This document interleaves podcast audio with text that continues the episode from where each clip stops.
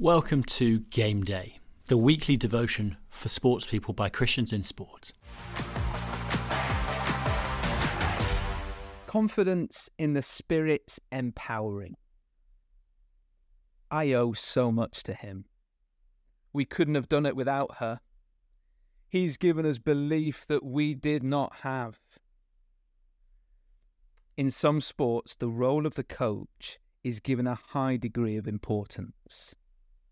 For a Christian, the work of the Spirit in the heart of the believer is even more essential. See, we've already seen in Romans 8 that the one who trusts in Jesus no longer faces any condemnation from God. The work of the Spirit is one of liberation, and the Christian has been released from captivity. Jesus' death has paid it all, and the Spirit's work has enabled it all for every believer. Now, the Spirit's work in the heart of every Christian is to empower and enable a different way of living. We're called to go and live in the power that the Spirit gives. The Spirit changes the believer's desires. Let's dip back into Romans 8 and look at verse 5. Paul says, Those who live according to the flesh have their minds set on what the flesh desires, but those who live in accordance with the Spirit have their minds set on what the Spirit desires. Paul uses the word mind to describe the co- control center of the whole body. As a sports person, you know how important it is to set your mind towards something. You gear yourself up at the prospect of a tough training session, or, or your focus is set when in pursuit of a new PB. Setting your mind towards something means that you're going to pursue it with great intent. Today, we would probably use the words mind and heart interchangeably. When your mind and heart are set on something, your behavior follows. Your actions are guided by your control center, your mind, your heart. Before we met Jesus, our lives were controlled by the flesh. That's the sinful state, because our minds and hearts were set on what that flesh desired. But for those who have been set free from the captivity of the flesh and have the Spirit, then their desires have been changed. Your heart is now set on pleasing God and living for Him.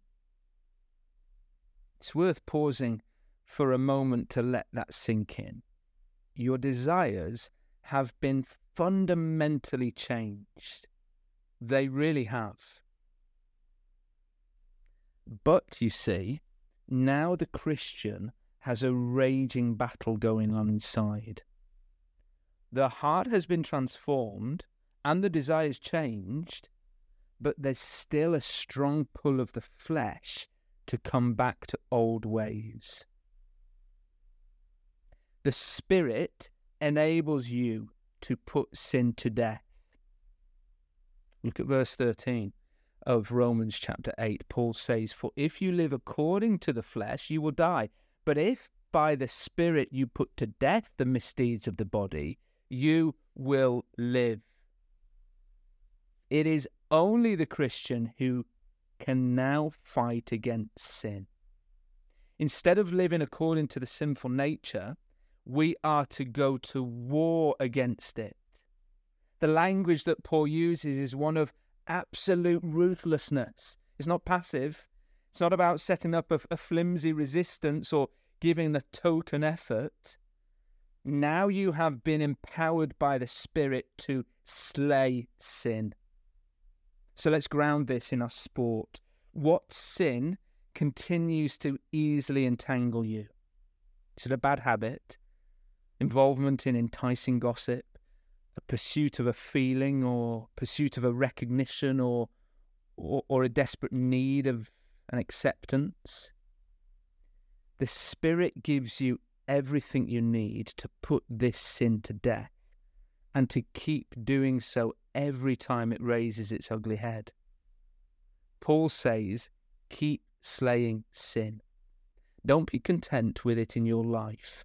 Fight it and you will really know what it is to truly live. Let's pray. Dear Lord, thank you that through the Spirit you have changed my desires to live for you. Please help me to put sin to death by the help of your Spirit. In your name. Amen. Finally, take a few minutes to pray for those in your sport that God would open a door for his message in your club or team this game day.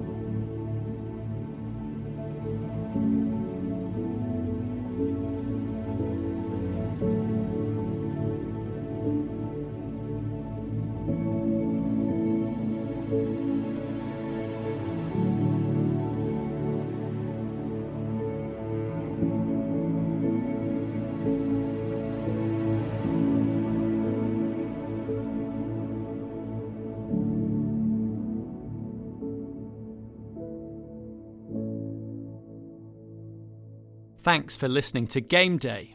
If you don't currently get Game Day in your inbox each week, you can sign up at christiansinsport.org.uk forward slash game day. Do check out the Christians in Sport podcast on all platforms for interviews, stories, and discussions about being a Christian in the world of sport. And do connect with us or get in touch on our website to find out more about how we work with and support sports people and help speak of Jesus into the world of sport. See you next week.